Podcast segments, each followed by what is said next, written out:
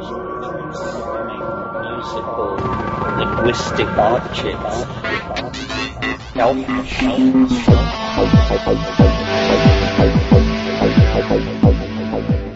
Greetings from Cyberdelic Space. This is Lorenzo, and I'm your host here in the Psychedelic Salon. And today, March 17th, 2016, marks the first day of what will become my 12th year of producing these podcasts from the Psychedelic Salon. And after we listen to today's talk, I'll be back and uh, add a few more comments about that. But first, we are going to return to the May of 1991 weekend workshop where Terence McKenna focused on alchemy and the Hermetic tradition.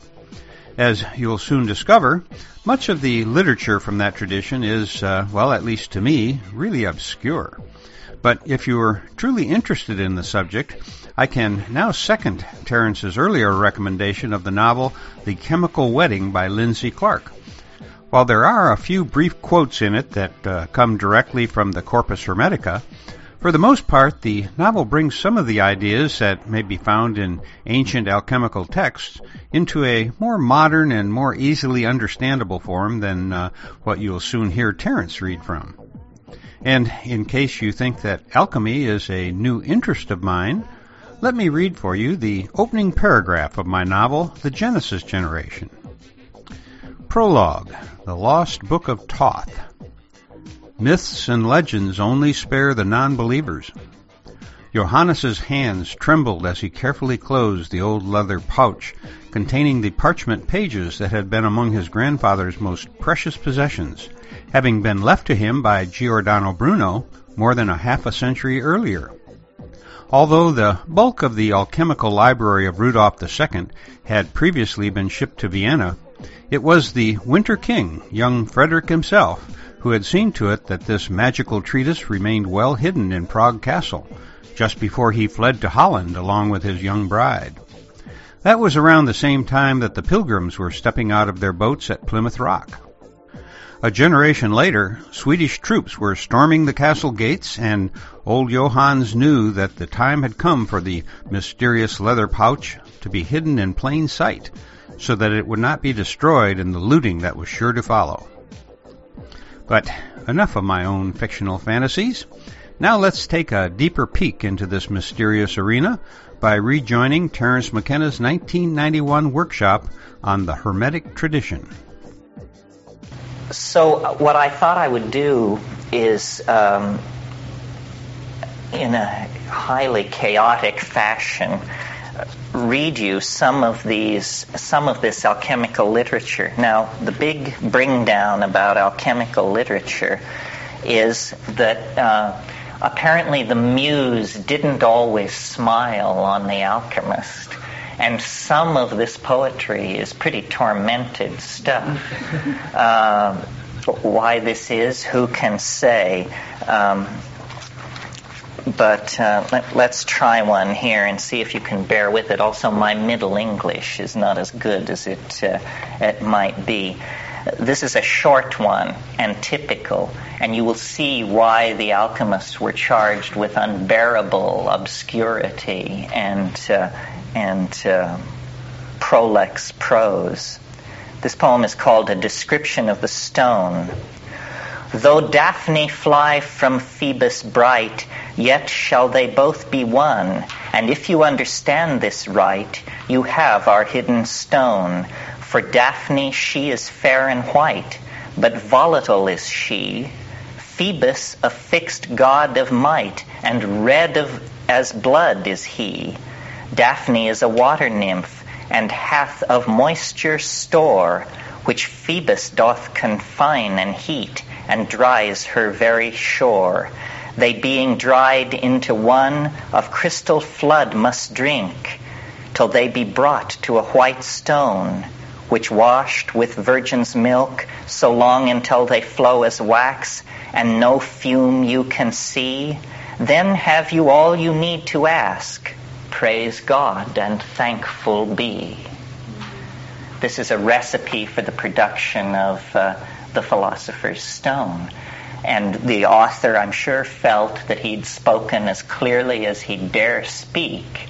And yet, you know, making something of this is no easy task. This is from the Theatrum Chemicum Britannicum and uh, the late phase of, uh, of alchemy.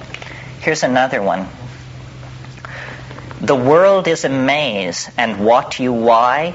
Forsooth of late a great man did die, and as he lay a dying in his bed, these words in secret to his son he said, My son, quoth he, tis good for thee I die, for thou shalt much the better be thereby.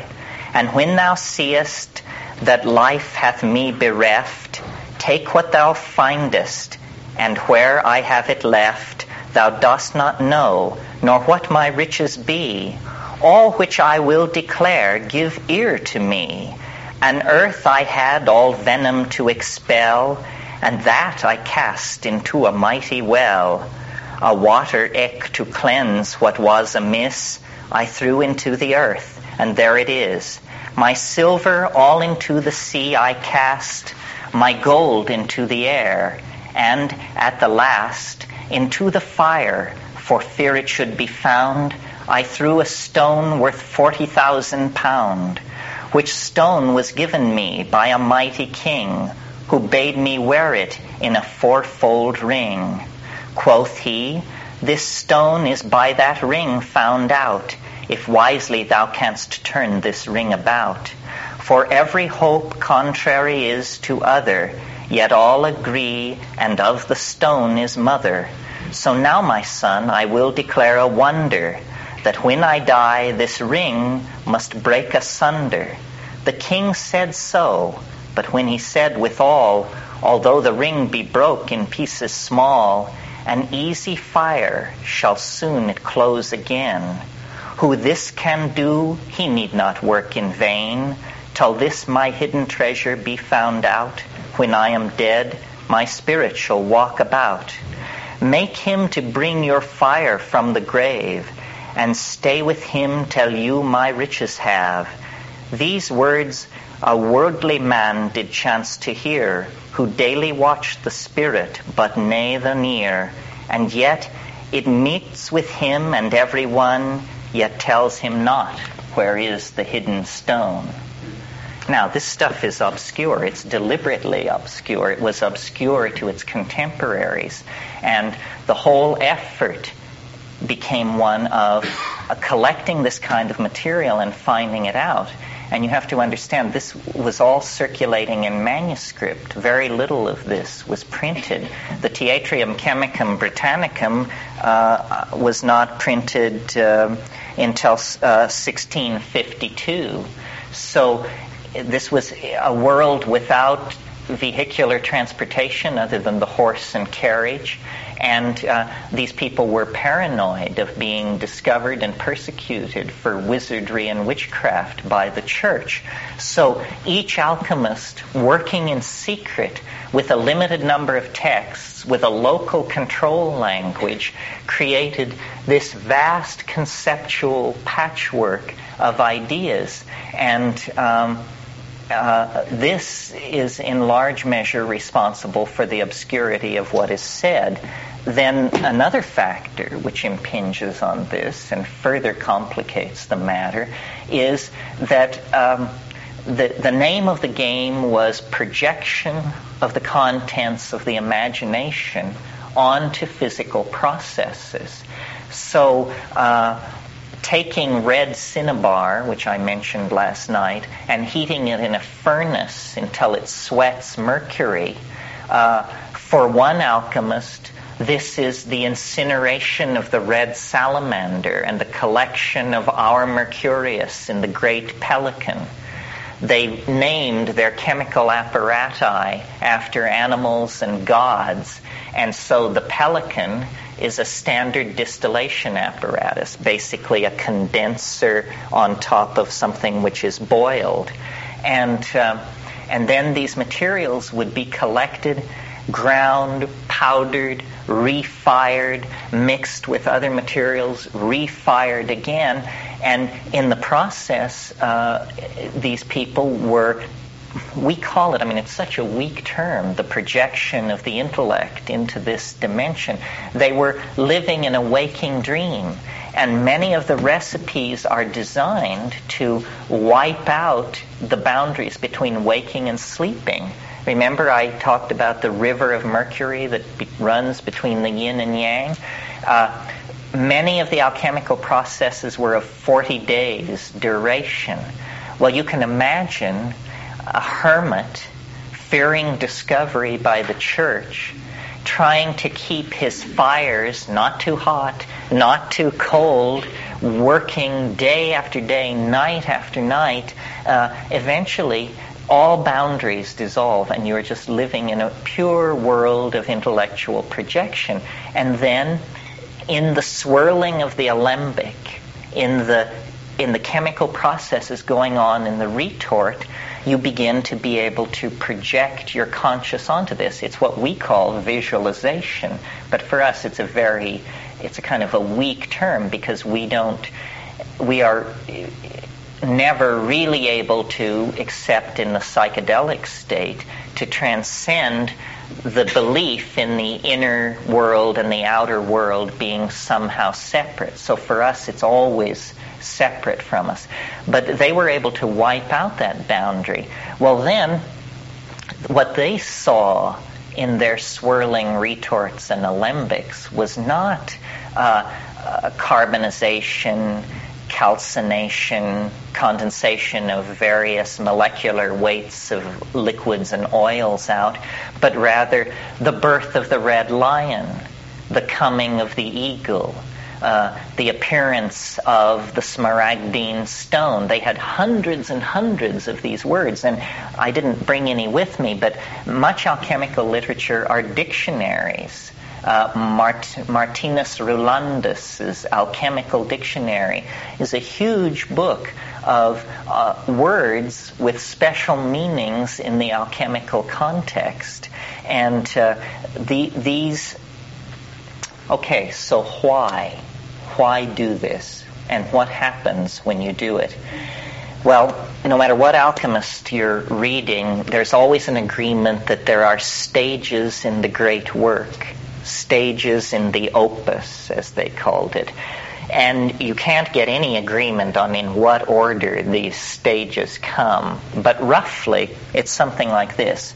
Most agree that it begins in the nigredo, the blackening, our crow, the saturnine world of what we would call manic depression, despair, and and that our chaos, a chaotic, near psychotic state of unbounded hopelessness.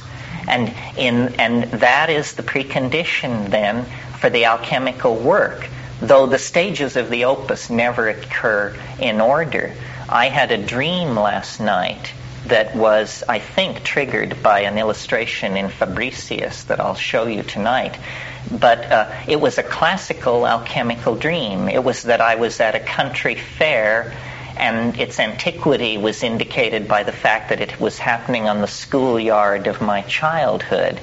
And as I moved among the participants of this country fair, I began to notice that they were freaky. I mean, there were people with withered arms, and one side of their face slid down, and so forth and so on. The whole thing began to drift toward nightmare. And uh, Her- Richard Hermes Bird appeared in my dream as my uh, alchemical compadre, and uh, and at one point, a, a, black woman, perfect symbolism for the Nigredo, a black woman with three withered arms and, and six or seven breasts slid herself sideways in front of me. And it was at that point that I went and found Richard and said, I think we better get out of here. uh, well, now, an alchemist would greet a dream like this with great uh, uh, anticipation and joy and would understand that this sets the stage now for the next movement forward. Well, then accounts differ. And uh, those of you who really want to get into this, I, I recommend you read um, Mysterium Conjunctionis by Jung, The Mysterious Conjunction. Uh, and he discusses the negro, uh, the nigredo, in great detail. Another symbol for the nigredo is the senex, the old man, because the old man is just short of death, and that's the state that the nigredo makes you feel. Well, then you must take this raw, chaotic, unformed material, often compared to feces, compared to corruption, compared to the contents of, a, of an opened grave, and you must cook it in the alchemical fires of contemplation, prayer, and ascetic self-control. And then you will move through a series of stages that are associated with colors. Uh, there is the rubedo, the reddening, there is the citrinitas, the yellowing. There is uh, the viriditas, the greening. And the order in which these occurs differs according to who you follow. But then there is closure at the end of the process. Most alchemists, although certainly not all, agree that the higher state is the albedo, the whitening, the purificatio, right? So at each stage, there are sub-stages of dissolution, dissolutio, et coagulatio. And there's one alchemical uh, aphorism that says, dissolutio et coagulatio, know this, and this is all you need to know. And, and so it's a, it's a melting and a recasting and a purifying of psychic contents. Well, then uh, a whole. Uh, uh, so finally, you reach the albedo, the whitening, the highest stage, the stage of great purity. But remember how I said last night that Mercury was always the metaphor for mind in alchemy, or one of the metaphors for mind in alchemy, and I talked about its mutability and its ability to take the shape of its container, and when you shatter it, it then splits into many reflections. So once you move into the domain of the albedo, the whitening, then a whole new problem arises for the alchemist. And this is the problem of the fixing of the stone. Somehow the mutability of mercury must be overcome and it must be crystallized. It must be fixed so that it doesn't get away from you, so that it doesn't slip through your fingers. To achieve our mercury is nothing unless you have the secret of the coagulatio. And so then there's a huge amount of effort devoted to this. Well, what is being described is what Jungians call the individuation process, a dissolving of the boundaries of the ego, an allowing of the chaotic material of the unconscious to pour forth where it can be inspected by consciousness. And we'll see tonight when we look at this art that these images are full of ravening beasts, incestuous mother-son pairs, incestuous brother-sister pairs, hermaphrodites, um, all taboos are broken. This stuff just boils up from the unconscious, then is sublimed through these processes, and then is somehow fixed. And this fixing then is the culmination of alchemy. And if you can bring off this trick, then you possess our stone, the philosopher's stone, the lapis, the Sophic hydrolith of the wise, Irenaeus Philalethes calls it. And there were hundreds of, of uh, control words for naming the secret difficult to obtain. Alchemical gold, in short. This is what we're after. And if you possess it, nothing else is worth anything because it is psychic completion peace of mind, Jung called it the self. It's the self that we are trying to uh, recover. And remember, we talked about the Gnostic myths of the of the light trapped in matter. Well, this is the lumine de lumine. This is the light of light, the lux natura, the light drawn out of nature and condensed into a fixed form, which then becomes the universal panacea and I'm using as many of these alchemical terms as I can draw out of my memory to give you a feeling for it. This is the universal medicine. It cures all ills. Uh, you know, it brings you riches, fame, wealth, self-respect. It's the answer. It's what everyone is looking for and no one can find, you see. So this just became a consuming passion of the 15th and 16th century uh, mind. And they thought they were on the brink of it. And along the way, they were discovering stuff like distilled alcohol, phosphorus, gunpowder. All of these things were coming out of the alchemical laboratories, but that was not it you see. They kept driving themselves onward because they knew that the real that this was not the real thing, and they were pursuing uh, the real thing. Well, then, uh, for some uh, people, it became then reassociated with this notion of the utopia that I mentioned uh, this morning in the passage that I read about the city of Hermes Trismegistus. And they began to see it's almost like the crisis which overcame Buddhism. It must be an archetypal and notice how rarely we've used that word here.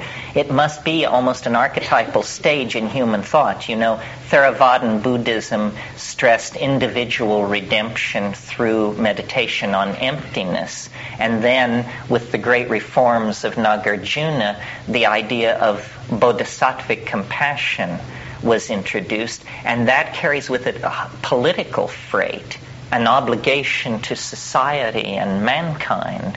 And so, as the 15th uh, and 16th century progressed, there began to be this awareness that what was wanted was not for an alchemist to break through to uh, his own personal salvation, but somehow to create an alchemical world. And you get then the uh, notion of the multiplicatio, the, the idea that the stone, once created, will replicate itself and be able to change base matter into itself uh, in almost like a virus spreading through the ontological structure of matter itself, and the world will be um, reborn. And uh, this idea then what was happening was these alchemists were getting bolder, and printing was invented in Mainz near Frankfurt in 1540. The distribution of these alchemical books was changing the character of alchemy. It was no more the solitary hermit uh, working away in his cave or mountaintop, far away from the minions of the church, these alchemists began to dream of banding together, of forming societies, of uh, creating brotherhoods that were united in the sharing of their knowledge and their purpose. And uh, this brings us to uh, the, the curious episode in history called the Rosicrucian Enlightenment. And uh, Dame Frances Yates, once again, got there first, and she wrote a book called The Rosicrucian Enlightenment, which traces um, the, the history of these alchemical brotherhoods and reveals to us what they were really about. And what they were about was this dream of somehow taking the philosopher's stone and the power, the immortality, the insight that it would bring, and making it a general utility of mankind. and in the, you know, one way of looking at modernity, I mean, I have a friend who claims that the, the summoning of the Holy Spirit into matter can be seen as uh, the creation of the modern world of electrical energy. That people like uh, Helmholtz and Faraday uh, were completing the alchemical work. It's very hard for us to realize how mysterious the electromagnetic field seemed to the 19th century. The 19th century had entirely uh, imbued itself with the spirit of Democritean atomism translated through Newtonian physics. And they believed, you know, that everything was little balls of, of hard matter winging through space. Well, when uh, Helmholtz and Faraday and these people began to talk about action at a distance and generating the electromagnetic field and trapping um, lightning in Leyden jars and running it through wires, uh, what could this be but pneuma? What could this be but the trapping of spiritus? What could it be but the literal descent of the Holy Ghost into history? and, you know, give it a moment's thought. For thousands of years, electricity was something that you saw when you took an amber rod and a piece of cat fur and went into a darkened room and stroked the cat fur. And then when you would bring the amber rod close to the cat fur, you would see the crackle of static electricity through the cat fur. For thousands of years, that's what electricity was. Who would dream that you could light cities, that you could smelt metals, that you could illuminate the earth with this energy. And yet, you know, from the 1850s to the present, this was done. It's almost a literalizing, the final literalizing of the alchemical dream. But to go back now, I digress, I fear. Uh, let's go back to the climate of the 1580s. And the central culprit here, and the, to my mind, a giant figure casting an enormous shadow over the landscape of alchemy and modern science, is uh, the Englishman John Dee. John Dee united in himself the complete spirit of the medieval magus and the complete spirit of the modern scientist. He invented the navigational instruments that allowed the conquest of the round earth. When Francis Drake sailed up the coast of California, he had navigational instruments that were top secret. The French, the Spanish must be kept away from this stuff. And these were navigational instruments created by John Dee that allowed him to locate himself anywhere on the globe. But John Dee was a man who, uh, uh, on a late summer evening in Mortlake, in his house in Mortlake outside London, uh, the angel Gabriel descended into his garden and gave him uh, what he called the shew stone, S H E W in Old English, the shew stone. And the shew stone exists to this day. You can see it in the British Museum. And what's amazing about it is it's a uh, it's a uh, piece of uh, polished obsidian. It's an Aztec mirror, is what it is.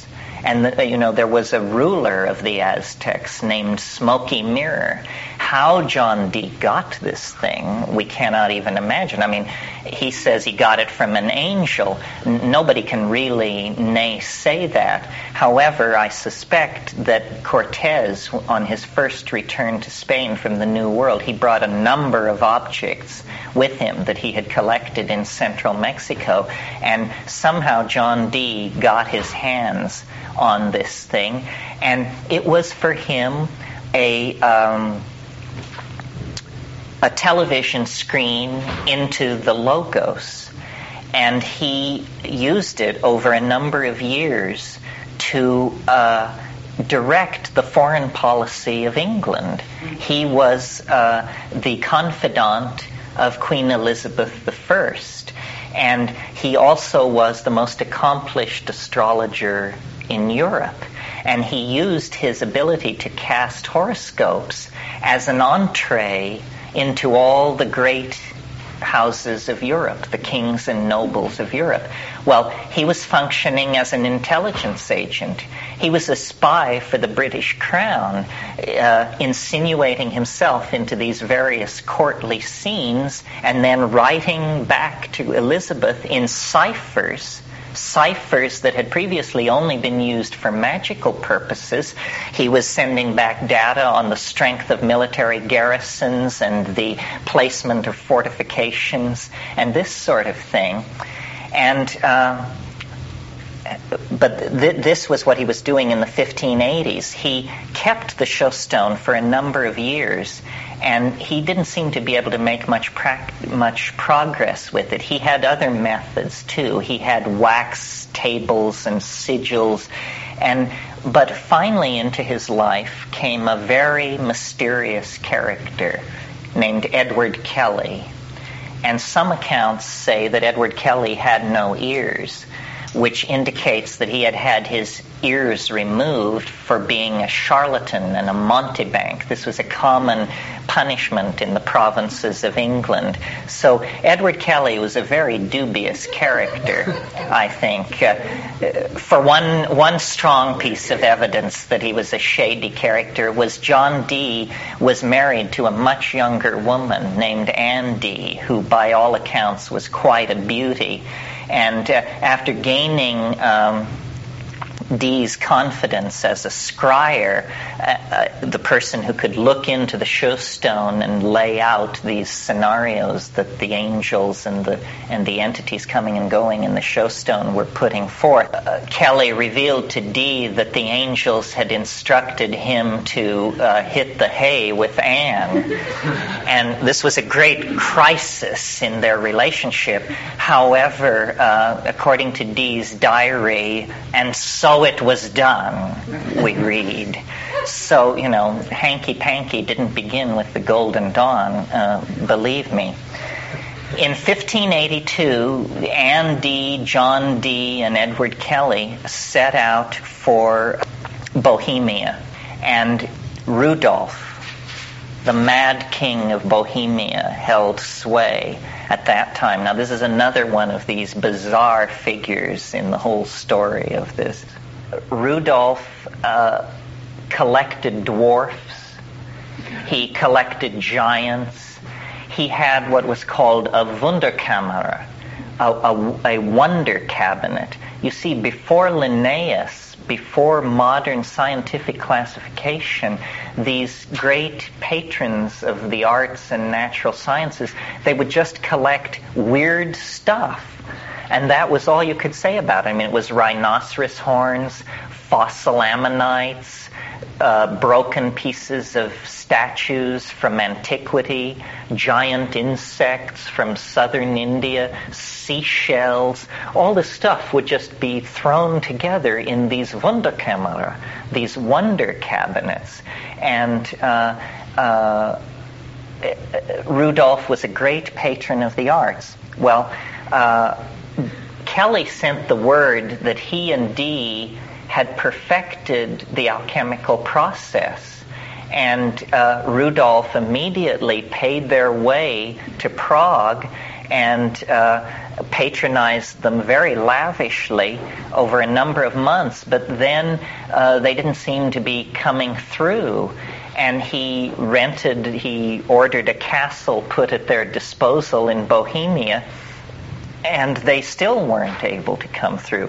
The Voynich manuscript figures in here too, because Ke- Kelly's entree to Dee was that he had a manuscript in uh, an unknown language.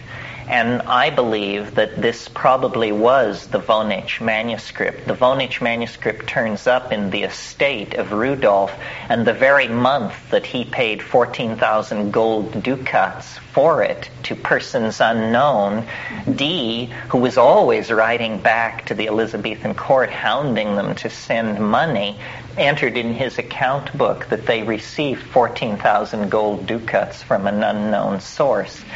Uh, Dee was able to talk himself out of this alchemical imprisonment, but not before he had written a book called The Hieroglyphic Monad. Now you have to understand the importance of this. As late as the 1920s in England, in, in the better schools of England like Eton, uh, it, when you studied geometry, you studied Euclid's works. And uh, Euclid's geometry was always preceded by Dee's preface to Euclid. Until the 1920s, every English schoolchild studied this. He was a master mathematician as well as all these other things. This was how he was able to uh, uh, produce this, uh, these navigation instruments.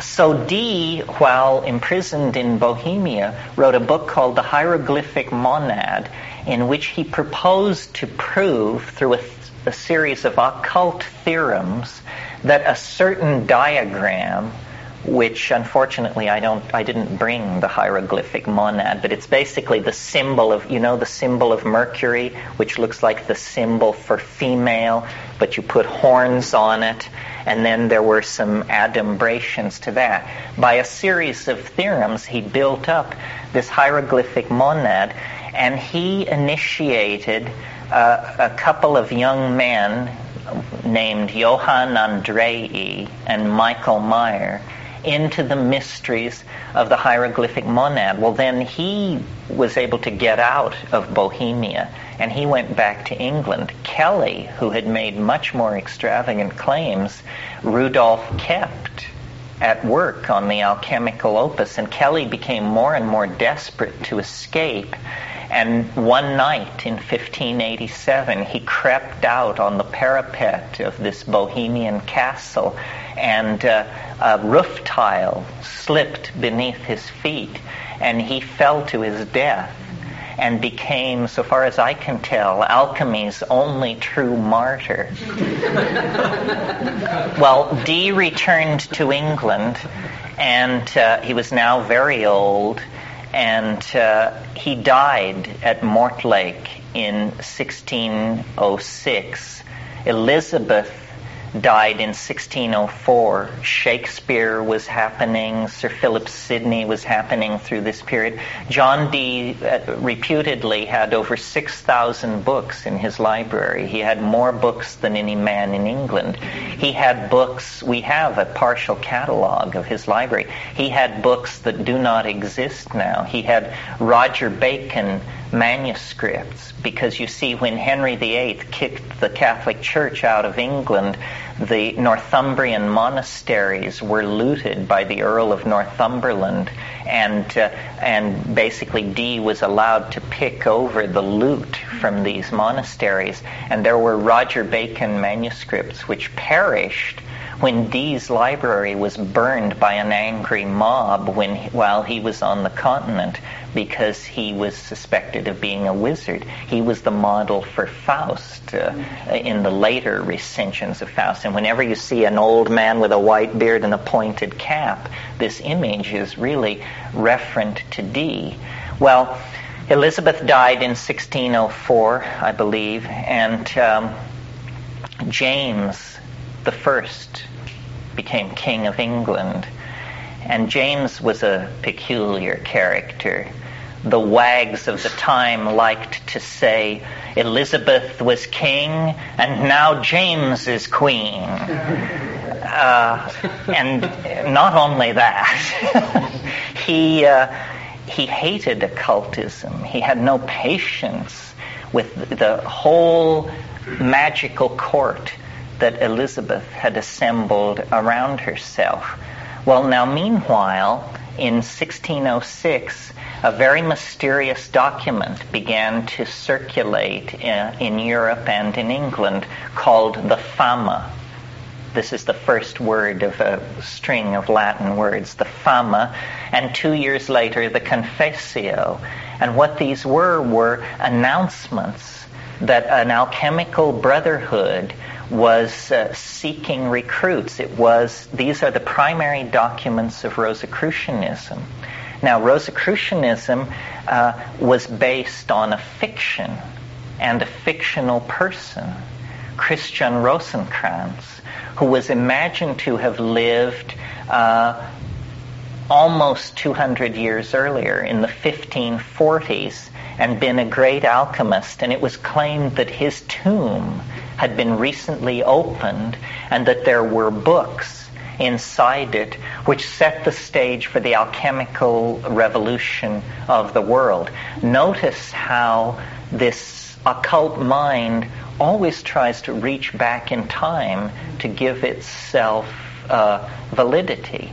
So, uh, and Christian Rosenkranz was claimed to be the author of a series of books, uh, uh, the chief of which is called The Chemical Wedding. What this was all about, I believe, and the Rosicrucian Enlightenment makes it fairly clear, was Dee, during the period when he had been in Bohemia, had set out uh, to lay the groundwork for an alchemical revolution in Central Europe. And he had made Johann Andreae and Michael Maier his agents in this plot. And it was a plot, a plot to meddle with European history and to turn the Protestant Reformation toward an alchemical completion they felt that the, that Luther and and uh, Huss and these people had only gone so far, and that the culmination of throwing off the yoke of the church would be the establishment of an alchemical kingdom in Central Europe.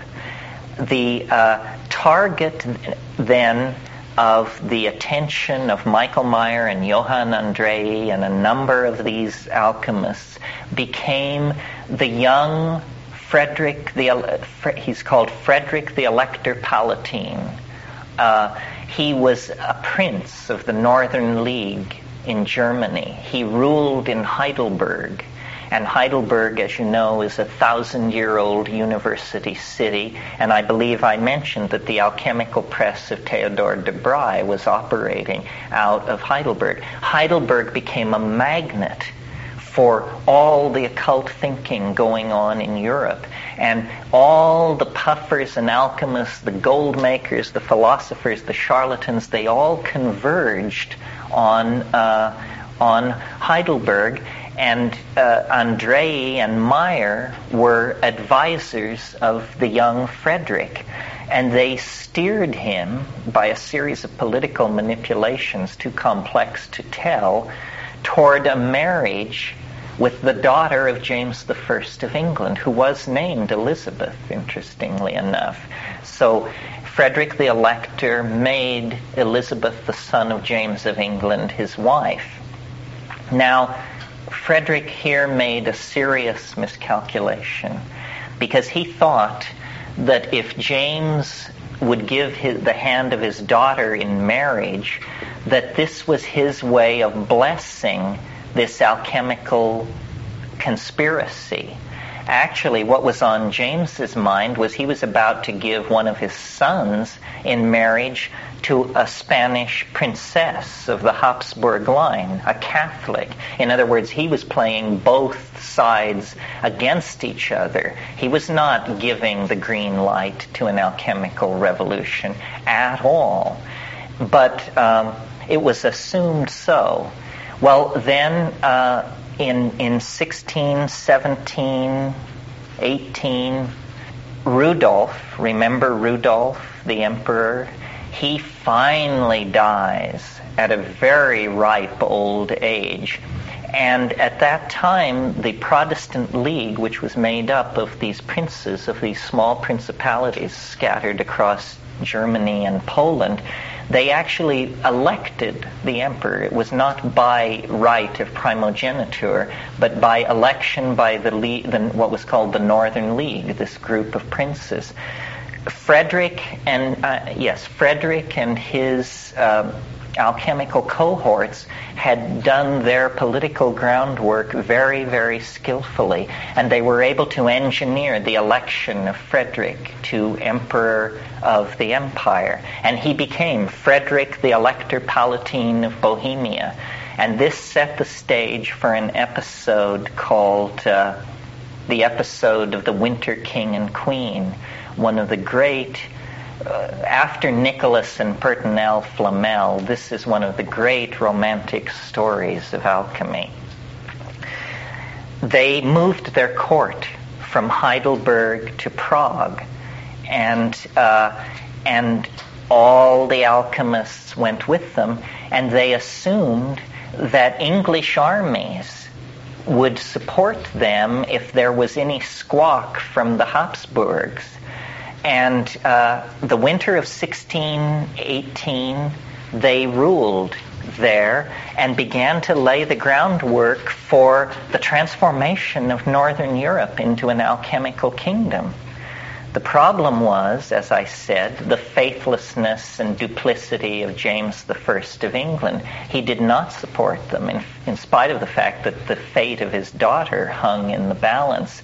And by May of 1619, the, the local bishop of the Catholic Church was fully aroused, and word had been sent to Madrid, and the Habsburgs raised an army and lay siege to Prague.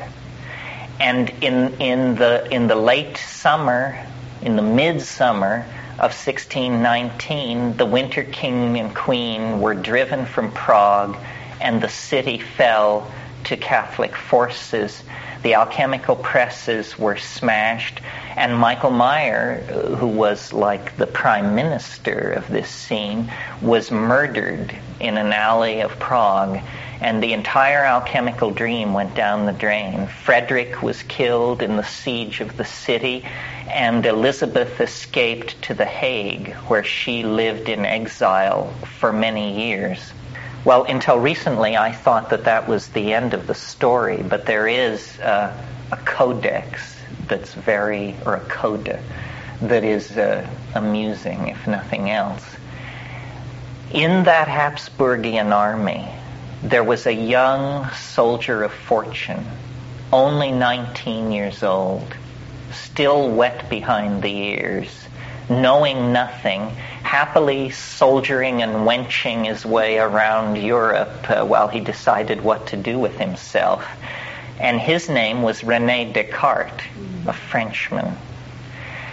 And uh, Descartes, uh, in his later years, uh, reminisced about his his period as a soldier in this army, and uh, I like to think that it was actually Descartes who murdered Maier. One of my ambitions is to write a play or a novel where these two confront themselves in a back alley of burning Prague and carry on a debate about the future of Europe before Michael Maier falls to the sword of Descartes.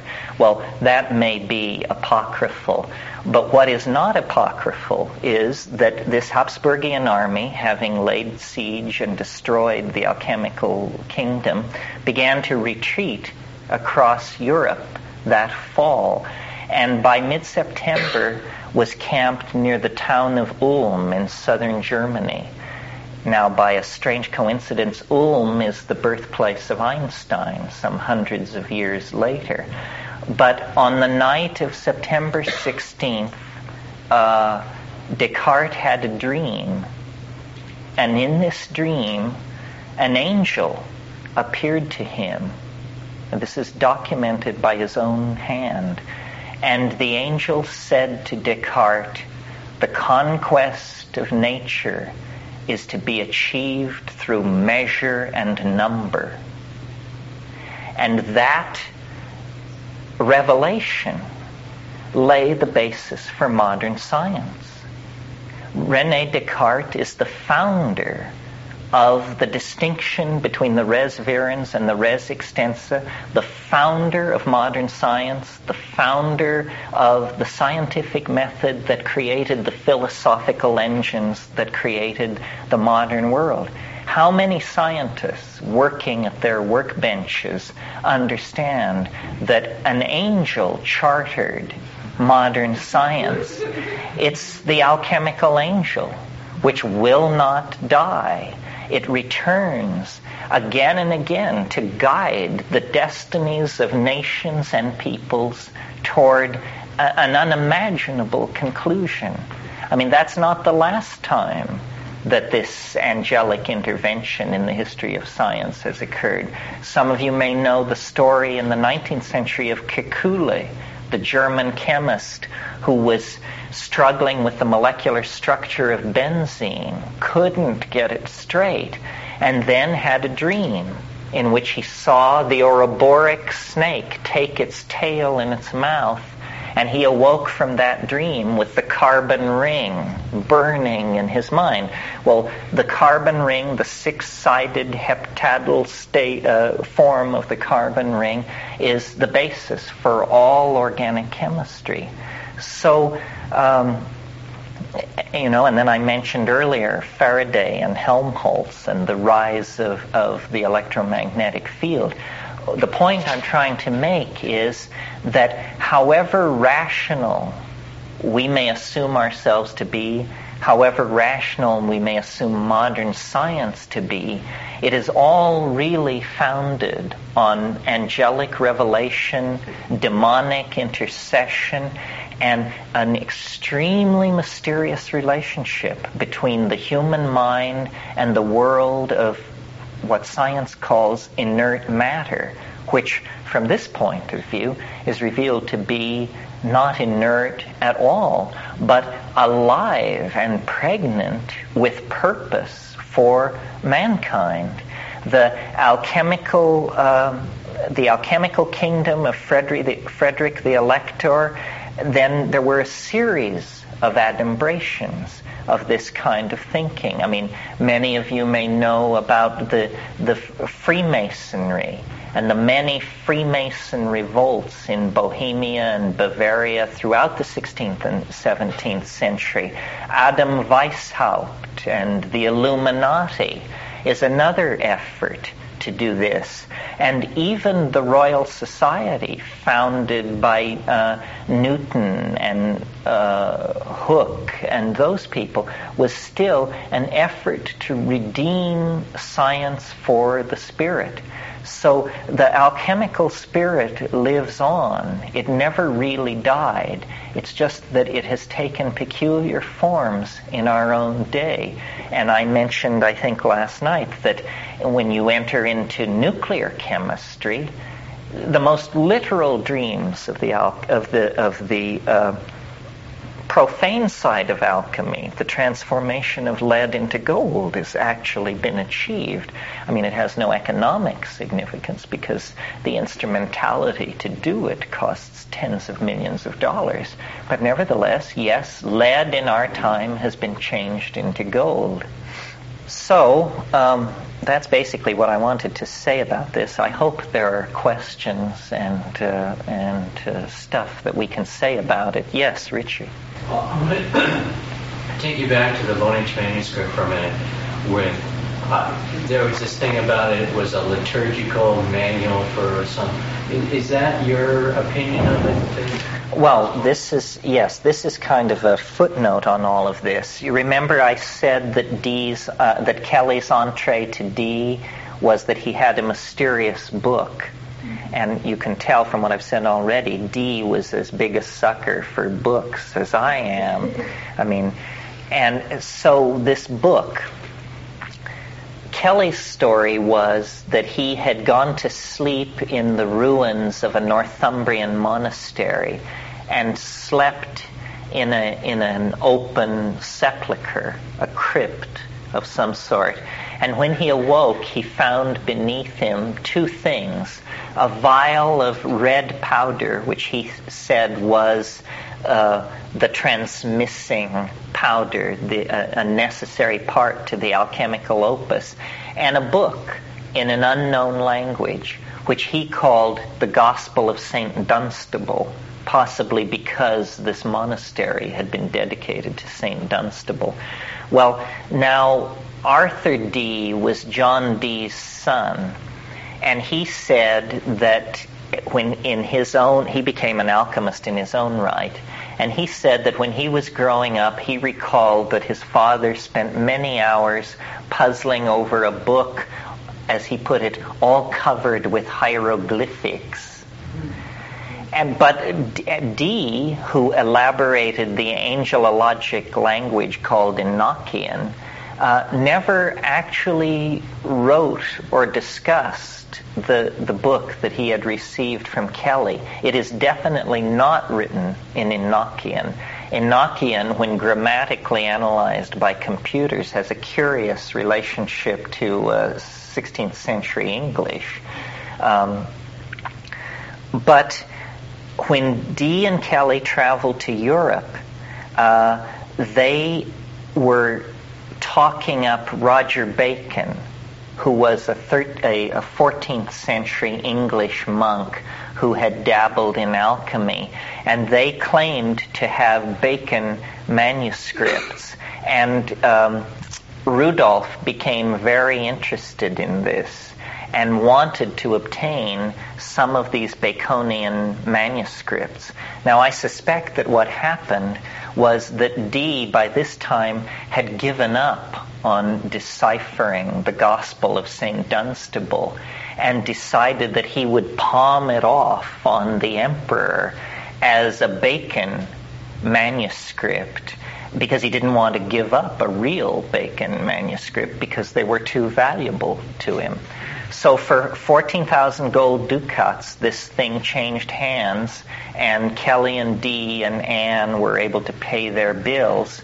And uh, Frederick had, uh, I'm, I'm sorry, Rudolf had immense resources because of his position as emperor.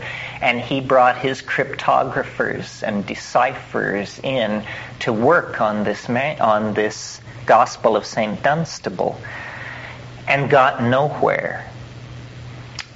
Well, then, uh, when Rudolf died, the, the, a mysterious book was numbered among the uh, artifacts of his estate. And I think we can assume it's this book.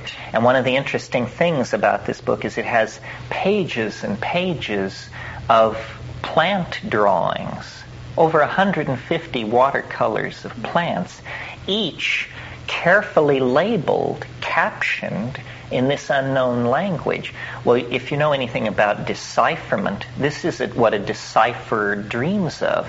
Because if you have a picture of the thing and the caption, it doesn't take too much smarts to be able to figure out uh, what's going on. Nevertheless, this was completely unhelpful.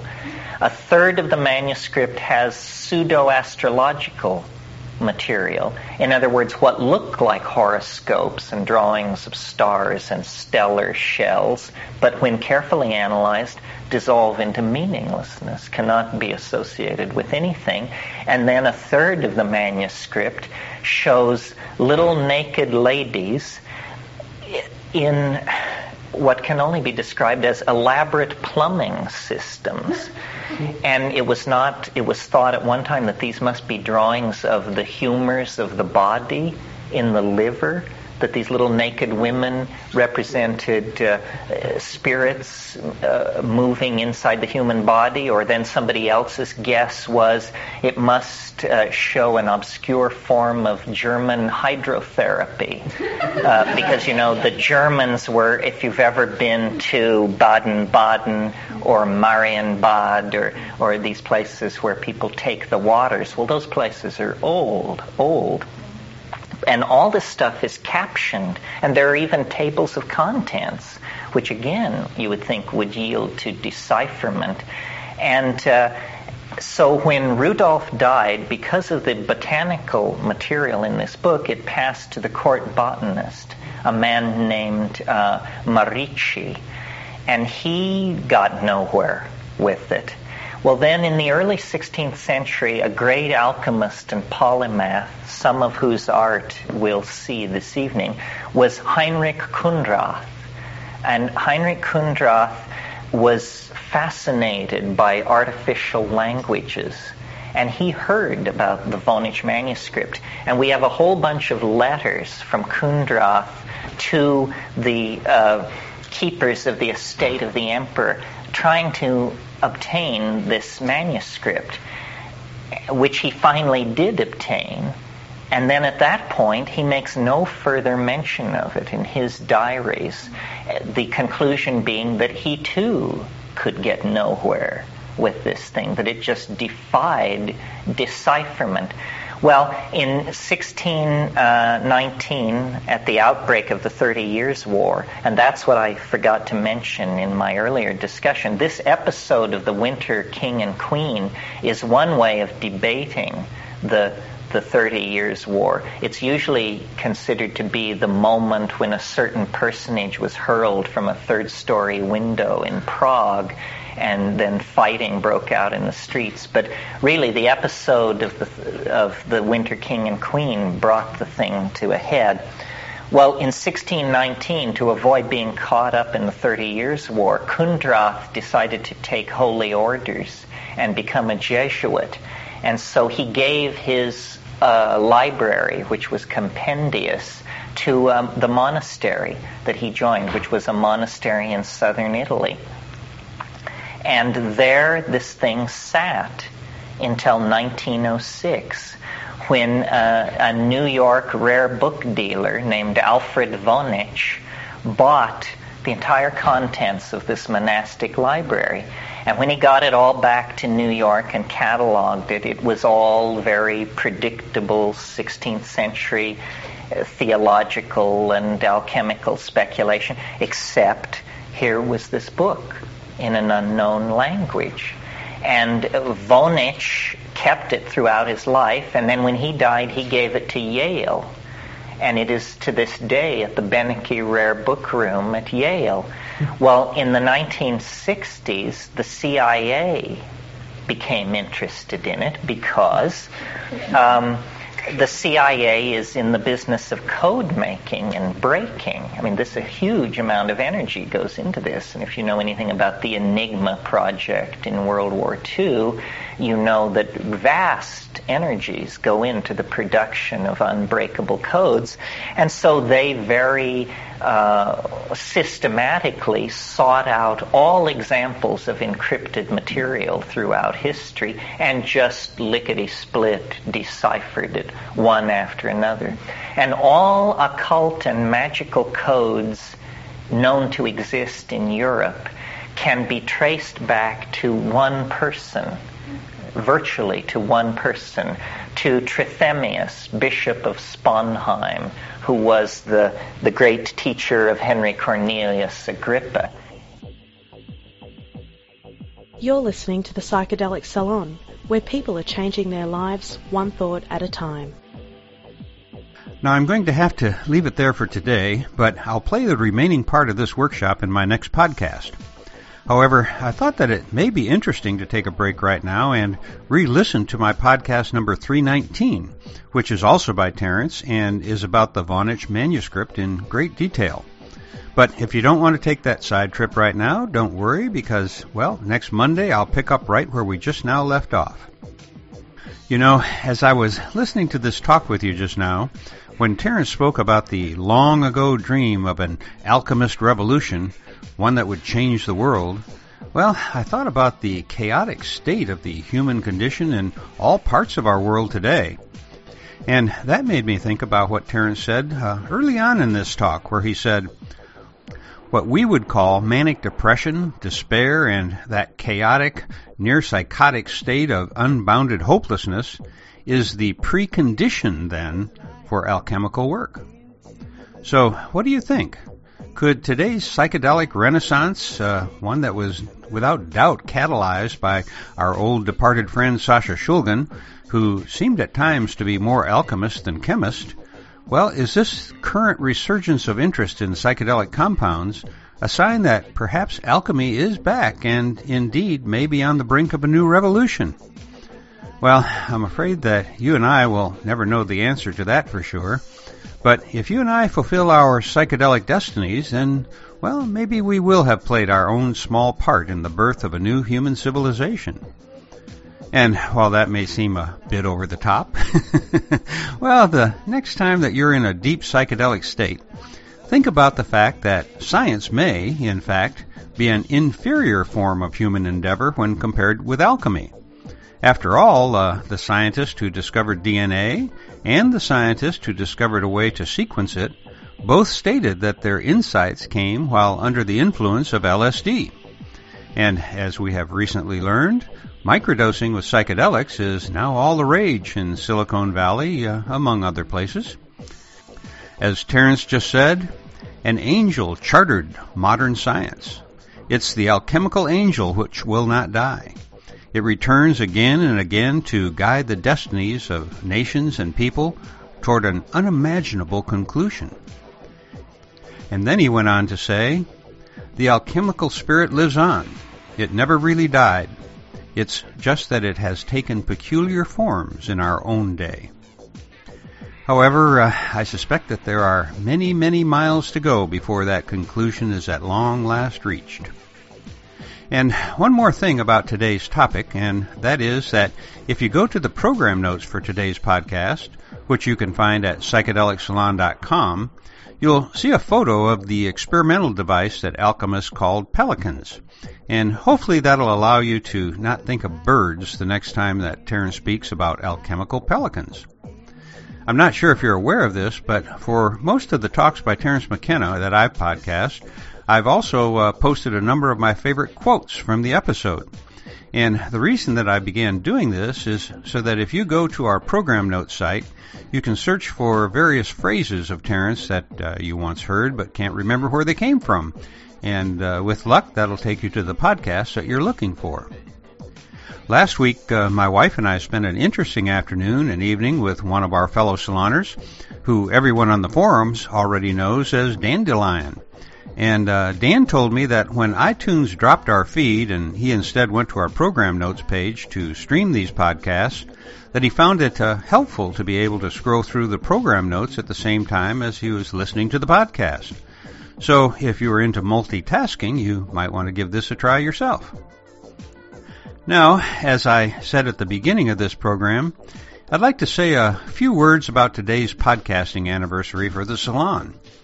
It was on March 17th, 2005, that I posted my first podcast from here in the salon. As you may know, for several years before that, I ran a clandestine audio chat room each week for several of my more psychedelically inclined friends, and we called our little website the Psychedelic Salon. Now, since I first was only experimenting with podcasts and had no idea that I would still be doing it all these years later, I just used that old URL and uh, called the first few podcasts the same thing, the Psychedelic Salon. By early June, however, I realized that, well, this may be something that I wanted to do for a while longer. And so I went back and added numbers to those first few podcasts and rebuilt the site, which I launched on June 10th, 2005. So I actually have two dates on which I can celebrate the birth of these podcasts if I want to. Now, I realize that uh, having now completed 11 years of doing this show may not seem like that big of a deal. But considering my former track record of uh, sticking to something, uh, well, for me, it's a really big achievement. you see, uh, after I graduated from college, I had quite a wide variety of jobs and occupations. After only one semester of law school, I took a break to work as a stuntman in the movies and uh, that led me to a stint as a naval officer where I served in Vietnam, among other places. Then the GI Bill got me back into law school, and I practiced law school in Texas for a while before starting a personal computer company where we designed, built, and sold our own brand of personal computers several years before IBM got into the PC business. After that, I became a motivational speaker, and, well, I guess that I should also mention this as well. I became a very successful dealer of MDMA, or ecstasy, in Dallas, Texas during its wild ride before being declared illegal. After that, I worked as a legal secretary, a technical writer, a corporate geek, and eventually an internet evangelist for what was at the time the nation's largest telephone company. Then, in January of 1999, I attended Terence McKenna's Entheobotany conference in Palenque, Mexico, and there I met the woman who is now my wife. Six months after attending that conference, I took a leave of absence from my cushy corporate job and moved out here to the coast to try my hand at being a writer. My point is that throughout my entire life, I've tried one thing after another. You know, I was sort of following that old U2 song that goes, I still haven't found what I'm looking for. And along the way, I built a net worth of almost $2 million before my 40th birthday. But I, uh, I spent my 45th birthday broke and sleeping in my car under a freeway overpass in Tampa, Florida. It's been a really wild ride, but over all that time, I never stuck to anything for even close to 11 years. So here's the point of my story. Just because you haven't found what it is that you're looking for yet, don't quit looking. For the first 50 years of my quest, the World Wide Web didn't even exist. And until about 12 years ago, neither did podcasting. And while I didn't know exactly what it was that I was looking for, I was sure that I would know it if I ever found it. It was during my 63rd year that I came across podcasting and after dipping my toe in the podcasting waters for a bit, I discovered that at last I had found what it was that I had been looking for. And without you and the rest of our fellow saloners who stop by here each week, I would never have found it. So thank you very much for joining me here in the Psychedelic Salon each week. You mean a lot to me. And for now, this is Lorenzo signing off from Cyberdelic Space. Be well, my friends.